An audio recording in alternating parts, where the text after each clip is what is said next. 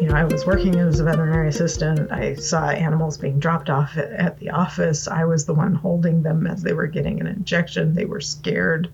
It was, mm-hmm. you know, we weren't doing a lot to help them through, help the clients through um, all, all of that end of life stuff. And I thought, why why are we having this experience with humans and not this experience in vet med? That is Dr. Lynn Hendrix, a veterinarian specializing in palliative care. And this is the VIN Foundation's Veterinary Pulse podcast. I'm Jordan Benshea, VIN Foundation's Executive Director. Join me as we talk with veterinary colleagues about critical topics and share stories. Stories that connect us as humans, as animals, as a veterinary community. This podcast is made possible by individuals like you who donate to the VIN Foundation. Thank you. Please check the episode notes for bios, links, and information mentioned. Hey, all, a quick heads up that some of the content in today's episode may include a trigger as it relates to personal loss and pregnancy. As a reminder, if you are a veterinary student or veterinarian, the VIN Foundation's confidential support group, Vets for Vets, is here for you, and you can find information to reach out in the episode notes. Please know you are not alone. Hi, Lynn. Welcome. Thank you for joining us today. Thank you for having me, Jordan. It's great to be here. Well, I'm really excited to discuss this topic because I think it's going to be something that we definitely haven't covered yet in the podcast. And, um, you know, whether we like it or not, um, life and death are two certain aspects of everything that all of us deal with, right? Both humans and animals. And so I'm, I'm looking forward to having the conversation of how we help those that we love, the beings that we love and cherish. Um, as they get towards their, you know, elder years, shall we say. Yeah.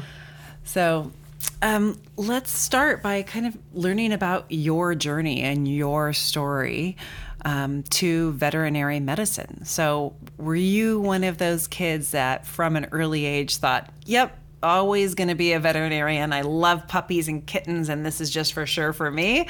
Or was there more sort of an aha moment for you? Uh, great question. Um, I was the kid that um, was drawn more towards animals than I was people. Um, people, mm-hmm. I think, mm-hmm. early in my life disappointed me a lot. Um, and so I found, you know, the, the thing that a lot of people find with animals, and that is that unconditional love. Um, right you know, I was interested in being a veterinarian because um, those were the people that took care of animals, and so uh, helping animals um, live long and happy and healthy lives um, was something I was interested in. Of course, I, I was the kid that read, read James Herriot, thought it was all about being James Herriot, wanted to be James Herriot. Um, and then, uh, you know, as I got older and um, read more things, I mean, it was really a, a book um, that I read later in life called uh, If Wishes Were Horses by a veterinarian named Loretta Gage. Um, and it made me want to go even more. Um, that, that particular book is about vet school.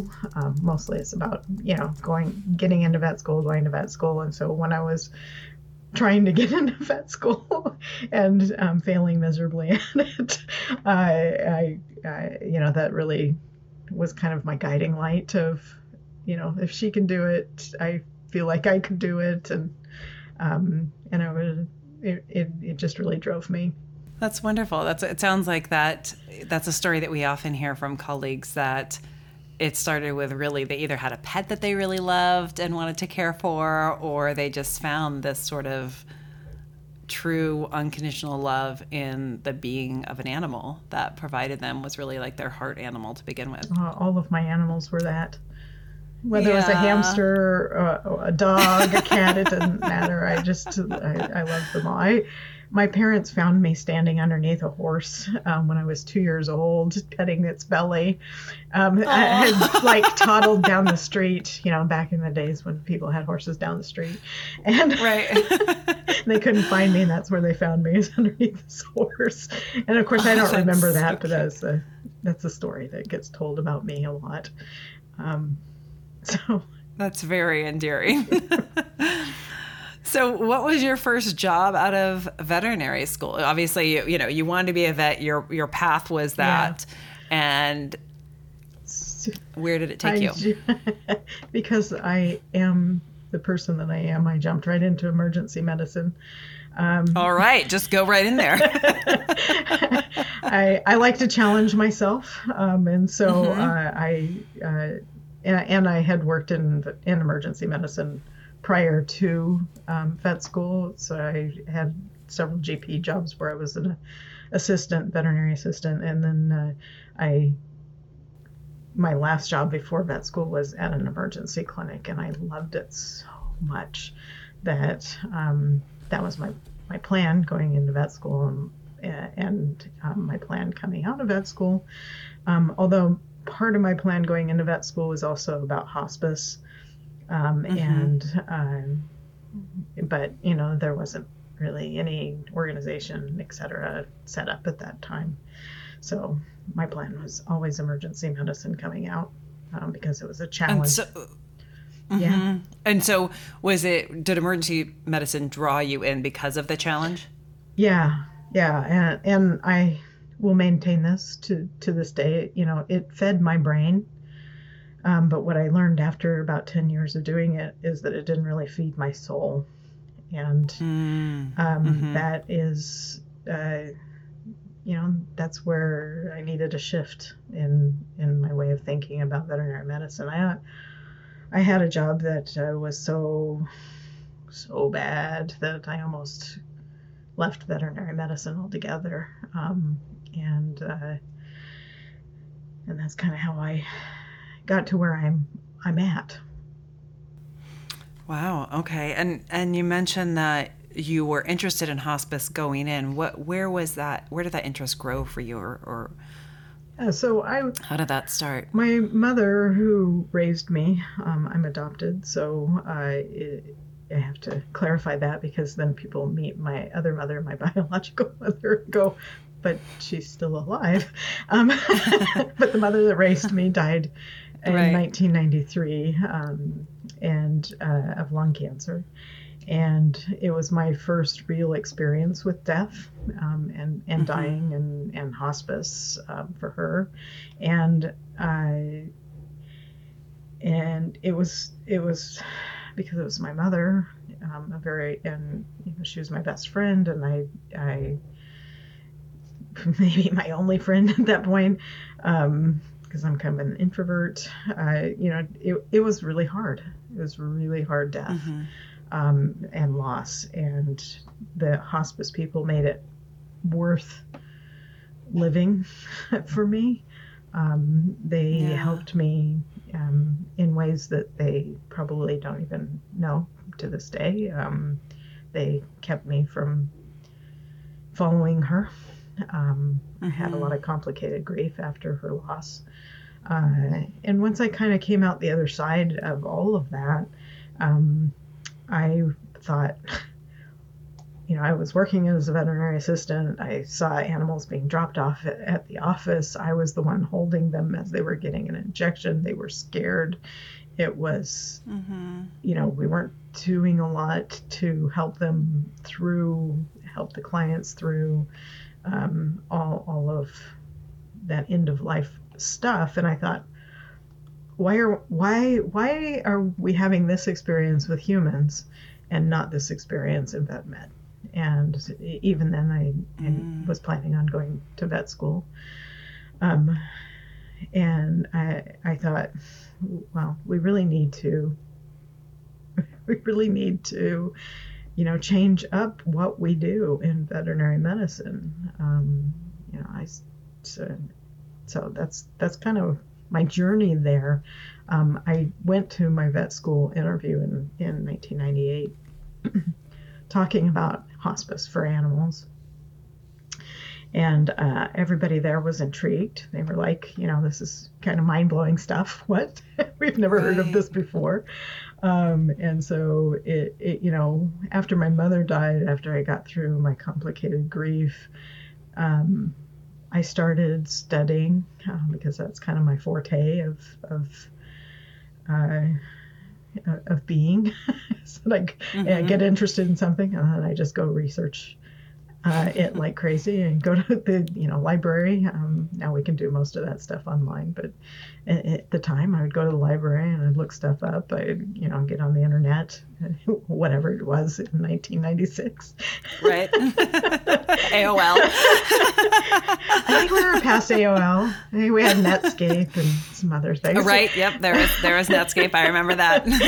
so, um, you know you know, I started looking up animal hospice. And there was really nothing, nothing out there. Nobody was really talking about it. Nobody was really doing anything in that realm. The first person I found that had um, any information on was Eric Clow in, uh, I think he was in Pennsylvania. And I think he gave the first lecture that I can find um, in 90, I want to say it was 98 uh, at uh, AVMA um, titled something about animal hospice. I, I don't remember what the t- exact title was, um, but that that was the first uh, internet information that I could find. There was nothing in writing. Nobody was writing about it, um, and of course, there there were other people doing things. Alice Villalobos was down in Southern California, you know um, kind of starting her hospice experience. There was Amir Shanan in Chicago. He, you know, who Tammy Shearer in Tennessee. I think she's in Tennessee. I mean, so there were there were individuals, uh, it, but not nobody was really going into onto the national stage. There was no organization, nothing um, at that time. So when I came into the vet school interview, talking about it, people people were just blown away. Like, so tell me more about this. And honestly, I didn't really know what I know now. Um, right, right. You know, I, a lot of a lot of people thought that, you know, and, and still, this is one of the myths that are out there that that hospice and euthanasia are the same thing. Um, and they're not. Mm-hmm. so um, that's kind of uh, kind of kind of where I, I stepped in. And then there was a Nikki Hospice Foundation was founded I think in 98 or 99 um, by uh, Kathryn Marocchino uh, who's a professor at a university in California.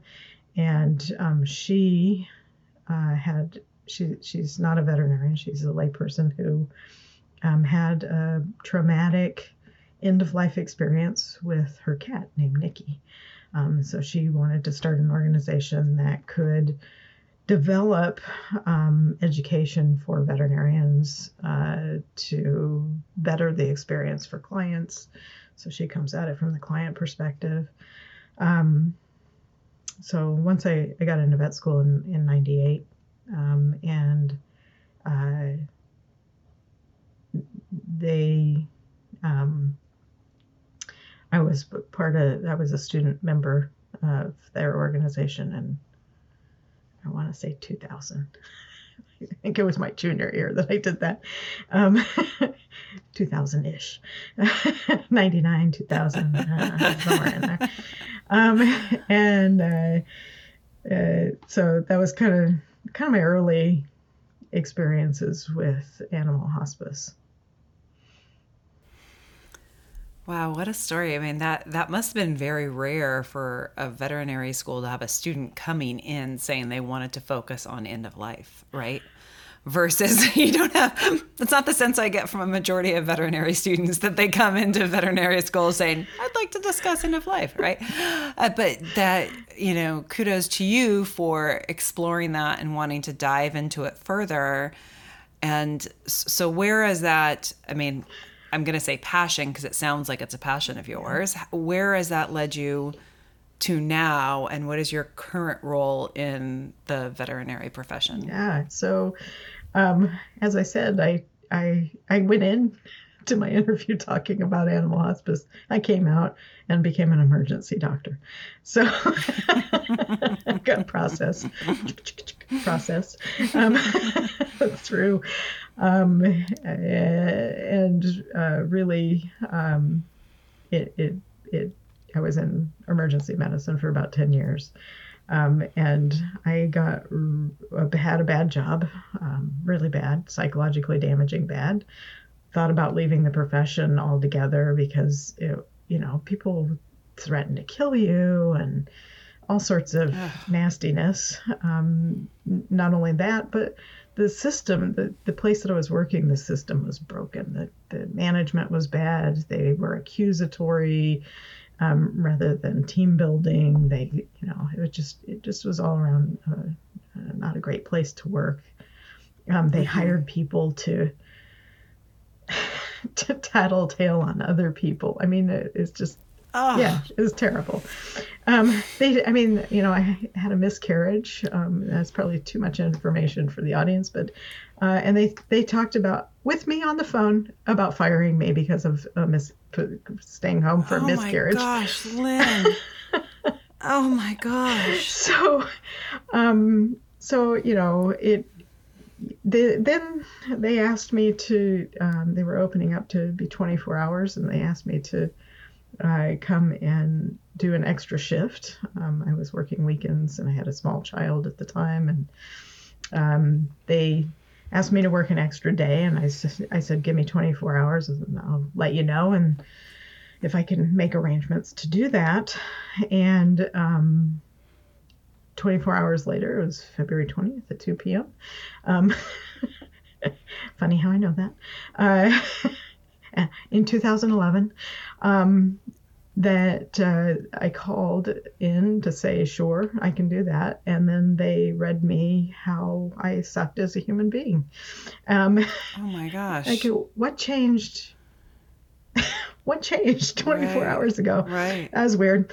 Um, and so uh, I went to work uh, that weekend and um, started writing a business plan. Uh, in my off time, not not while I was working. Right. Um, but right. Uh, that's kind of how I shifted um, my focus of emergency medicine to what is my passion. Um, obviously, because here I am talking about it and writing about it right. and such.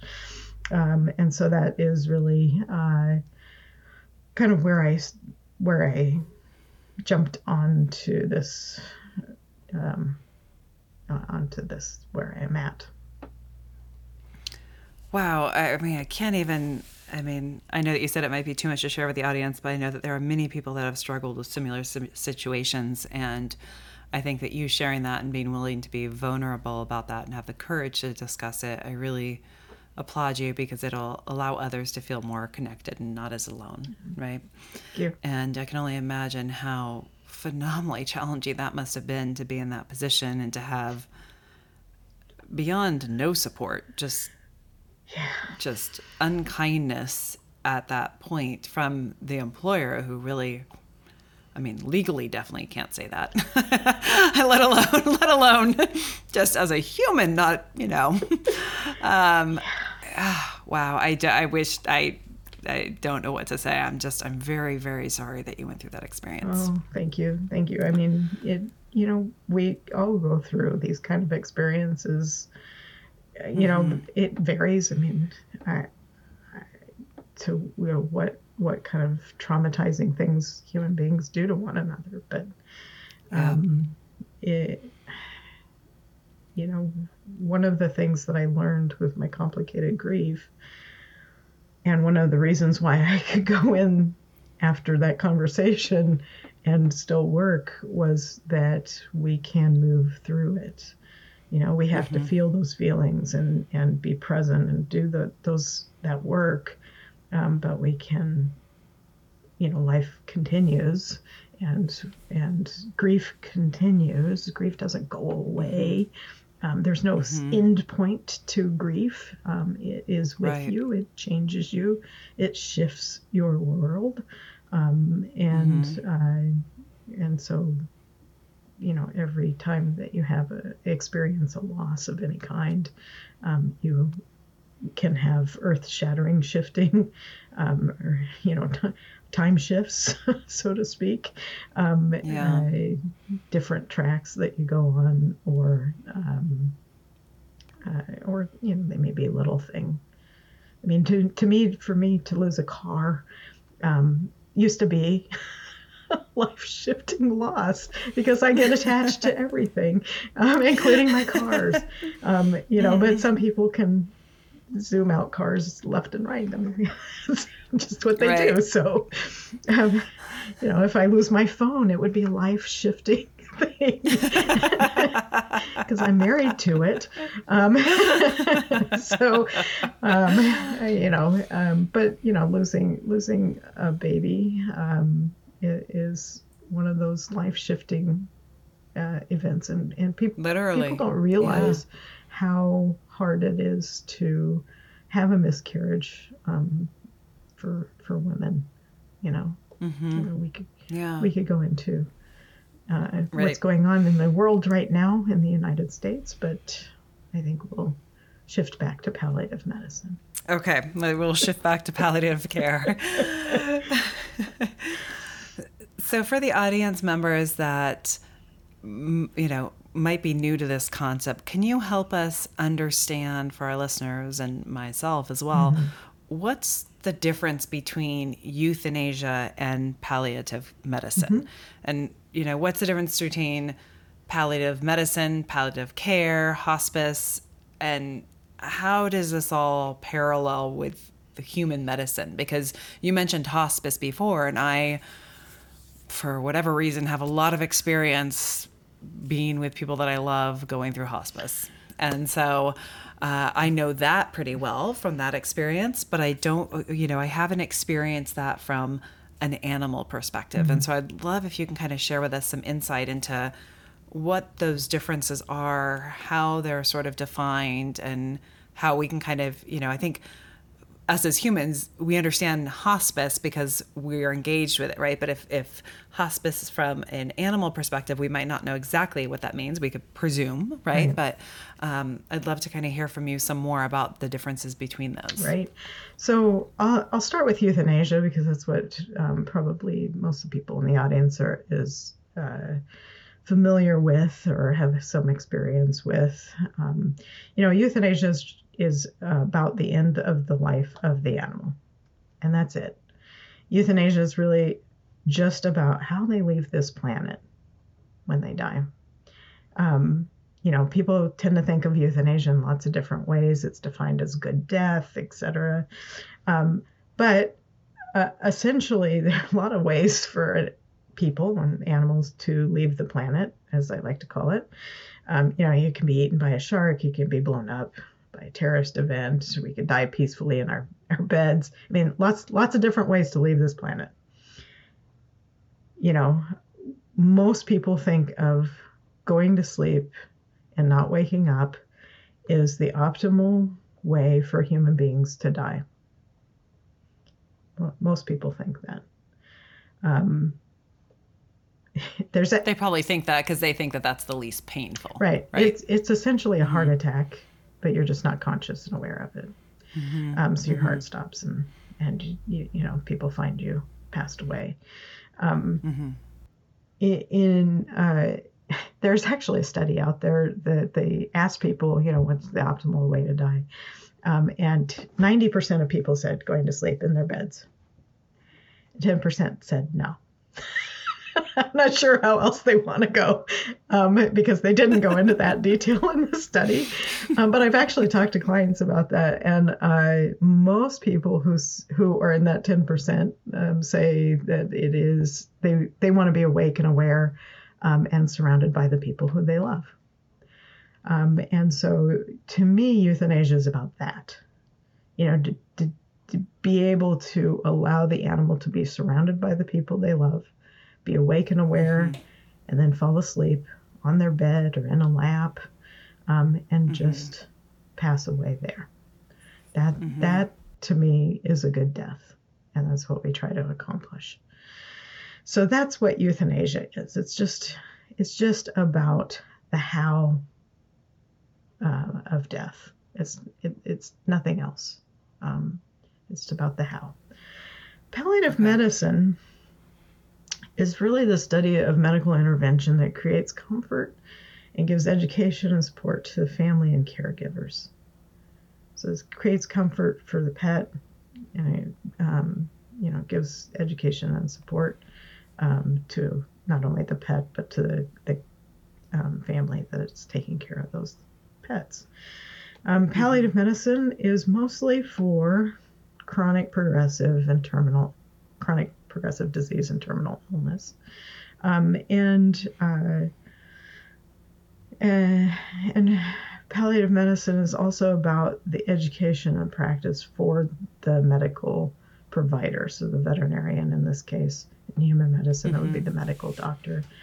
Um, palliative care, on the other hand, is similar. Um, but it's more about the team effort that goes into the dying patient, the caregivers.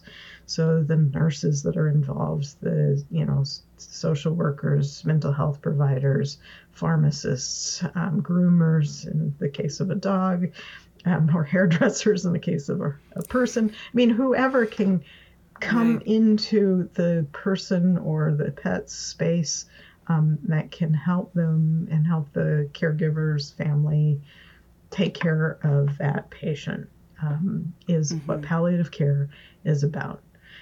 That can be provided, both those things can be provided early in the disease.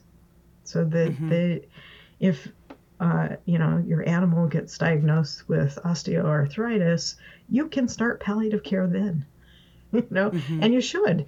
You know, the there's a study out there. Uh, Jennifer, I've called her Tamel for a long time, but I just heard her on a podcast and it's actually Temel, um, Jennifer Temel, um, did and had a group. Uh, she's an oncologist who is also a palliative medicine specialist, um, and she wrote. They did a paper back in 2010 in the New England Journal of Medicine um, that showed that um, starting palliative care early in the disease process um, not only made people live better, but they lived longer. Um, and that is certainly something that I have seen. I, I know other colleagues have also seen that um, with mm-hmm. with patients. I mean, I'll give you an example. Um, I've had patients with hemangiosarcoma, which usually statistically speaking, has whether you do surgery or not do surgery, has a lifespan of um, one to two, possibly four months with surgery. So it it's n- not a long-lived disease, statistically speaking. But I've had patients who've gone 10, 12, and I had one that lived 20 months. And the one that lived 20 months wow. not only had he was diagnosed at the university. He had tumors in his spleen and his liver and his lungs and his lymph nodes. At diagnosis, we thought wow. they got told one to two months, so they opted not to pursue anything further. Um, and they called me in, and then he just kept going and going. And he had 19 and wow. a half really great months. Occasional yeah. day off of bleed, and then he would bounce right back and, and be going full steam ahead again. Um, and so, you know, those are outliers. Those are not the common ones, but we can't. We we don't know who's going to be the outlier, mm-hmm. who's, you know, mm-hmm. going to live longer. Um, so I think um, just with palliative care, this dog lives a long, long time, and he also lived um, really well for most of that time. Um, he started to decline yeah. about 19 and a half months into that 20 month period. Wow. So, um, animal hospice, uh, which is, uh, you know, the hot topic these days, and, and there's an organization that I used to be part of, the IAAHPC, um, which stands for the International Association of Animal Hospice and Palliative Care.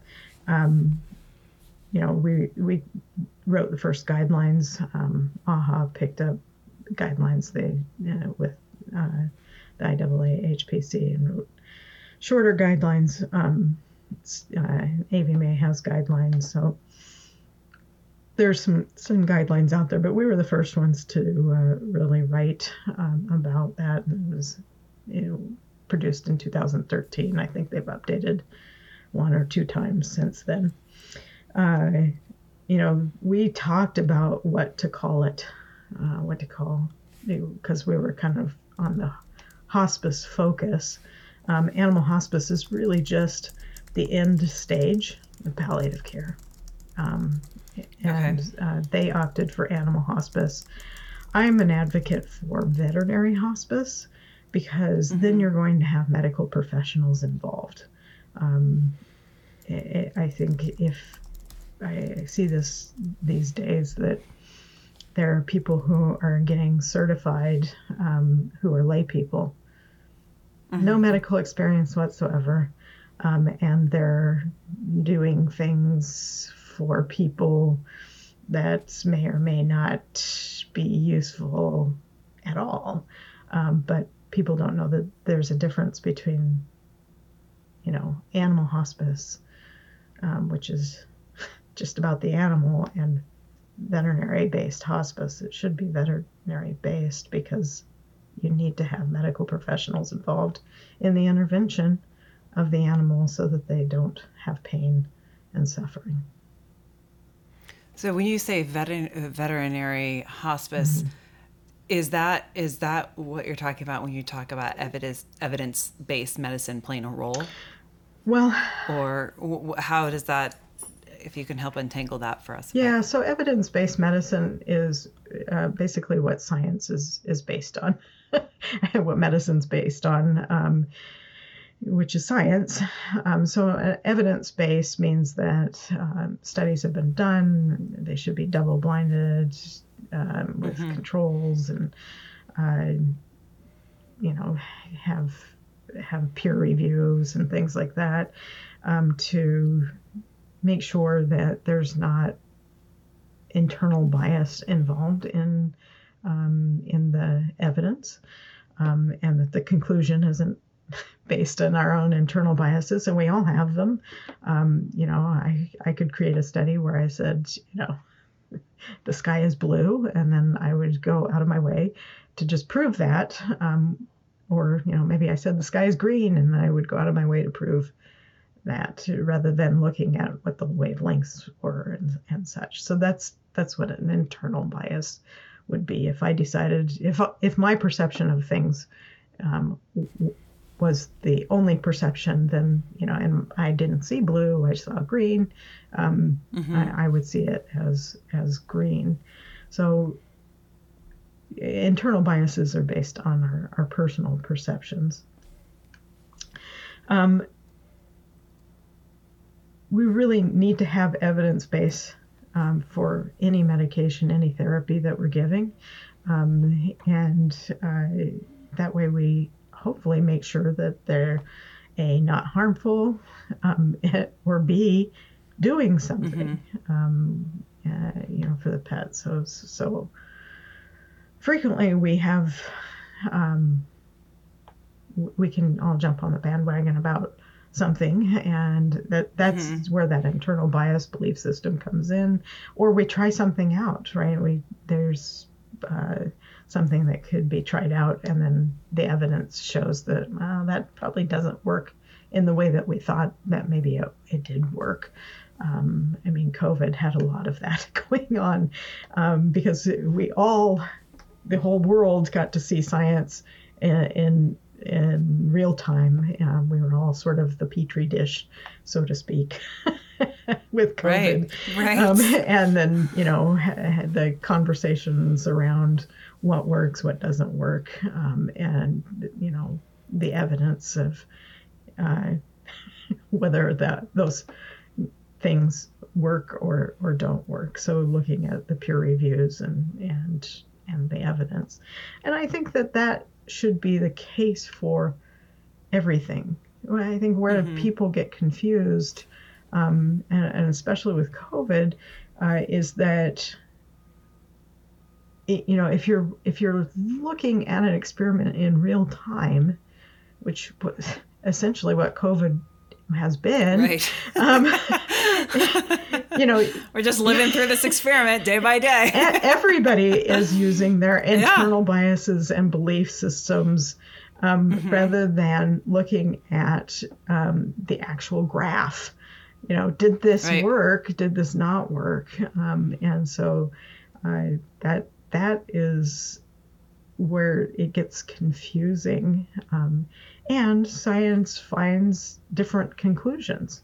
And part of the reasons mm-hmm. why science finds different conclusions is because our internal biases get involved in um, in right. what in some of our findings. So that just happens. Um, that just happens. Uh, so that's that's I think any therapy, anything that we do, especially for end of life patients, should have an evidence base. Um, and that's not to say that I don't think outside the box. I mean, I have a book coming out uh, that where I looked at everything that I did in the medicine section was um, is I looked at what they what do they do for human beings for this particular mm-hmm. thing, right. situation, um, etc. And I and how could we how could I translate that into veterinary medicine? You know, so if I found that they used a particular drug um, I look in the veterinary literature about whether or not we have ever used that drug before for that particular thing, if it was found to be or not be, and if it was found and not be useful, then um, I would drop it uh, and I, I mm-hmm. would write about it. Um, if it if we'd never used it before or for that particular reason, um, and then I would go uh, actually on uh, VIN and, and other places and ask internal medicine specialists or oncologists or you know whatever specialist um, if they had ever used that particular thing so that i would try to get mm-hmm. some peer review um, even before i wrote about it if i couldn't find any reason why we couldn't use a drug i'd include it and say mm-hmm. more studies absolutely need to be done but right. here's something they do in human medicine. Maybe we could consider doing it in veterinary medicine. It, yeah, it's interesting. It sounds like, I mean, you know, the real trick here is that us as humans, depending on what disease we might have or what we might be struggling with at the end of life, for we tend to have the free will and capability to express and communicate what we want, right? right? And what's working versus not. And obviously, animals don't have that advantage, right? And so, um, you know, hospice in humans versus hospice and palliative care in in animals drastically different because of that. And so you're really left trying to assess based on really needing to be extremely observant of the animal, right? Yes, I just. I, it's funny because I just gave rounds at UC Davis um, uh-huh. on kind of that very subject. You know, I mean, right. the title of the rounds was "What Is Suffering," um, but mm-hmm. we talked about um, observation and perception um, because you know how how do you make these judgments? How do you determine pain? In in mm-hmm. human medicine, mm-hmm. they have a saying: "Pain is what the patient says it is." You know, if right. I think pain is 10 and you think it's 1, who's who's right, right? The, the person yeah. experiencing Let's the pain. Exactly. Let's go with the one experiencing it. And that's tricky because especially for small animal, right? Cats and dogs are both really good at you know hiding that pain. So it's not right? so much that they're good at hiding it; it's that they're mm-hmm. subtle about it. Um, and okay, that and that the observer yeah. is actually the issue here. Well, obviously, it's all it's of course us humans with the issues. Let's be really, really clear. so I I mean that I I kind of find that to be a myth um, that animals hide their pain uh, because they. We just need to listen better. We, we right? need to observe better. Yeah, I mean, mm-hmm, uh, mm-hmm. and I use this example uh, when I talk to students a lot. I say, you know, who in here has a headache? And a few people will raise their hand, and I go, how many people knew they had a headache before? They just raise their hand. right? And maybe a hand or two will go up. It's usually the person sitting next to him because they've said something to that person, Right. right? and I then will say, well, how many of you would have known they had a headache if they didn't tell you? Mm-hmm. No hands go up Right. because observing Right. pain is different. Observing pain Mhm. is different. So, um, you know, uh, and one of the things the students and I just talked about was, you know, in human medicine, they've identified, um, they've looked at mild, moderate, severe pain. What do people report? Um, and Mhm. I, when I talk to clients about it, I say think about it in terms of a headache because most people can understand having a headache. They might not be able to understand, uh, you know, a chronic pain in another way, especially if they're 20 Right. something years old, your client. Mhm. Um, so, but they've had a headache probably at one point in their life. So, mild headaches, what do they do? They continue to live their life. They, they still go to work, they still do things, you know, they don't, it doesn't really affect um, their life that much. When it gets to be moderate, there's some mild changes in behavior. When it gets to severe, there's severe changes in behavior. Right? When we have a severe headache, we're in the bed and under the covers and in a dark room and you know, um, we're we're doing some major changes to our behavior. We usually pull drugs when we're in moderate pain. So um, it, it understanding that there are different, you know, everything that we're talking about is coming from the perception of the human and not the perception of the animal. So if we're looking at animal behavior, are they changing their behavior? Could they still be in pain? Yes. Right? If they're changing their behavior, they're at least in moderate pain, according to humans. Right. Right. If they're And it's hard to know, like, my dog happens to be, you know, struggling with this like cyst in her paw, and I can tell that it's a, it's a, she's struggling with it. I guess my question is really, how much is she struggling with it, and how and how could how can we really know that, right? I think that's part of the trick is like when you start to observe it, is that then, okay, it's severe or it's you know, let's be really clear. There's a squirrel. She's still running, right? So, so I would say, you know, it's between mild and moderate because she's Yeah, she's I- still able to do things Right. she would normally do. If it was severe, she would stop doing that. right, right. Even for bacon, probably wouldn't Right. run. Maybe. So maybe, maybe. So do you have, um, you know, how how do you have sort of steps or suggestions? Like if if there are, you know, veterinary colleagues that are looking to kind of find more interest in palliative care and think this is something that they want to help their clients with are there like how do they help clients identify goals for caring for their pets um, around palliative care where as a veterinarian do they start Well, we we could go on and on all day. okay let's do the shortened version. And then we can definitely as always we will put uh, we'll put links in the episode notes. So we'll, we'll have a lot more information available. But we do we don't we don't want to take keep these too long because then nobody will ever listen. Right. um, I so you know, in general, what I say is if you've made a diagnosis that is chronic and progressive or terminal, you should be starting palliative care at that moment. Um, if you if you're not comfortable starting palliative care, you should refer to a palliative care veterinarian. Um, there's not a lot of us out there. Um, most of the people who are doing end of life care are doing euthanasia only or mostly. Um, but there are there are a few people out there that are um, actually doing palliative care. I, you know, that's number one uh, for for veterinarians. They they should start immediately. The two, I would say, getting getting more information about, uh, and I have a book coming out, um, so I'm gonna say maybe let's, uh, you know, that will help. Um, I have a nerd book chapter, I think, coming out um, as well. Um, Yep, we could should say that the nerd book is yeah, that is a part of the VIN Foundation, and so we have a lot of amazing, wonderful veterinarians working on updates all the time. yeah, yeah. So I, I I haven't heard in a while.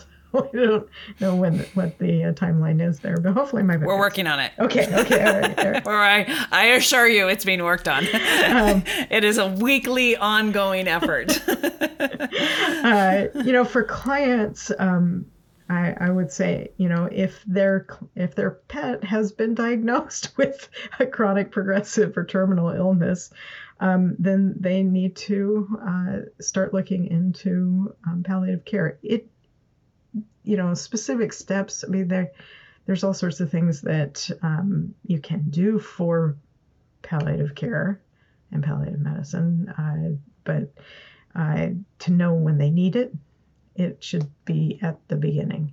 If you haven't done it at the beginning, let's say you just think as a client, your dog's getting old and they're um, and they're you know slowing down and, and not doing the things that they used to do, um, and you just feel like they're old, then uh, that would be, uh, you know, a time to maybe consider talking to your veterinarian about some palliative care. Um, you know, maybe they need uh, additional support. Um, maybe you need additional support. I mean, a hospice being just the end of end stage of palliative care is, uh, you know, maybe maybe they're at that point. I don't know if they're at that mm-hmm. point. Maybe they need um, more information about disease trajectories and you know what dying looks like and uh, mm-hmm. uh, you know pain scales that sort of thing. So there's all sorts of things right. um, that they can specifically do talking with their veterinarian. Um, but I think the number one thing, if you've if you have a dog or cat or horse or goat or fish or tarantula, um, equal opportunity animal, yes. mosquito if you have those as pets. I don't know. cockroach you know, whenever I philosophize about it, whether there's life after death, I always think, but what about cockroaches? Yeah, um, exactly. do they have consciousness? Um, there you go. Uh, so, what about ants? I mean, I have a lot of ants in my kitchen sometimes. Am I sending them on Is to there palliative care that I can offer them? I can offer them euthanasia. Um, all right, so um, that that that's kind of the I think that's the number one step is is to mm-hmm. uh, if you're a- at that point, start it now. Um, mm-hmm. uh, so that, that's kind of where where I would start. And, and if colleagues are interested in learning more about palliative care, we'll put some links in the episode notes so that people can learn more and read more. Um, you know, I really appreciate all, first of all, your dedication to this area of the field. Thank you so much for trying to make our animals' lives better throughout their life. Yeah. You know, I I remember when I got my dog and I got her at um, I rescued her at three and a half months, and people said to me, "Oh, you're so lucky. She's a puppy. Like I wish mine was a puppy," and I just thought like Oh, I mean, I wish I, I wish mine was a puppy every day because that way I get more time with her. But I also just want to appreciate her at every stage of her life, right? And it's so often that people tend to really want shiny new things, right? And really, these animals are amazing creatures throughout their whole life. And the more that we can do to help provide comfort and enjoyment for them, um, I think is is so important, and especially when you see these numbers coming out of COVID of people that adopted animals and now are going back to work, and the struggle animals are having because of that, and just remembering that they are these beings that you know from an from a pet owner perspective, being aware of that, and then I, I so appreciate that you're taking the time and effort and have the passion for this so that we can all learn how we can better improve animals' lives because that's you know that's that's the mother lode. That's what we're all here for right? Is to do everything we can to help these animals that we deeply deeply deeply love um, so I want to, you know, we try to keep these not too long yeah. so that ideally people listen. um, but there is one question that I always like to ask people yeah. at the end, and that is um, Do you have a secret talent or something that you enjoy doing that other people might not know about? Because I find this is something that I ask these questions, and sometimes I think like I know the person pretty well. So I'm like, oh, for sure I know what they're going to say. And it's never the answer that I think. So. I, well, um, I can say a lot of things, but um, I will.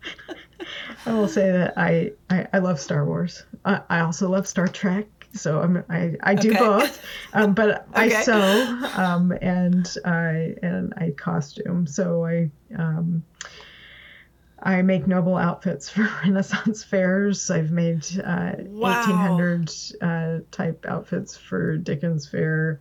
Um, I've Oh my made gosh. Jedi outfits for going to Disneyland. So I, I've done a lot. Oh my gosh, that's so cool. That is so cool. That's what a great talent to have. That's very impressive. And again, if I, it was like choose something that you think you might know about Lynn. I mean, we've just relatively met, but that's still, I love hearing these things. Yeah. So thank you so thank much, you. Lynn. Thank you for your time and effort. And again, really your dedication to helping the animals that we love. And it really, um, it's really an impressive and courageous path. And um, thank you for being willing to be brave and have you know the courage to share your story with us. Uh, there's a lot of touching aspects there, and ones that I know are not easy. And I really, really appreciate your time and effort. So thank you so Well, much. I appreciate you having me on. Thanks, Jordan. Thank you. Thank you for joining us for this episode of the Veterinary Pulse. Please check the episode notes for additional information referenced in the podcast. If you enjoyed this podcast, please follow, subscribe, and share review. We welcome feedback and hope you will tune in again. You can find out more about the VIN Foundation through our website, vinfoundation.org, and our social media channels. Thank you for being here. Be well.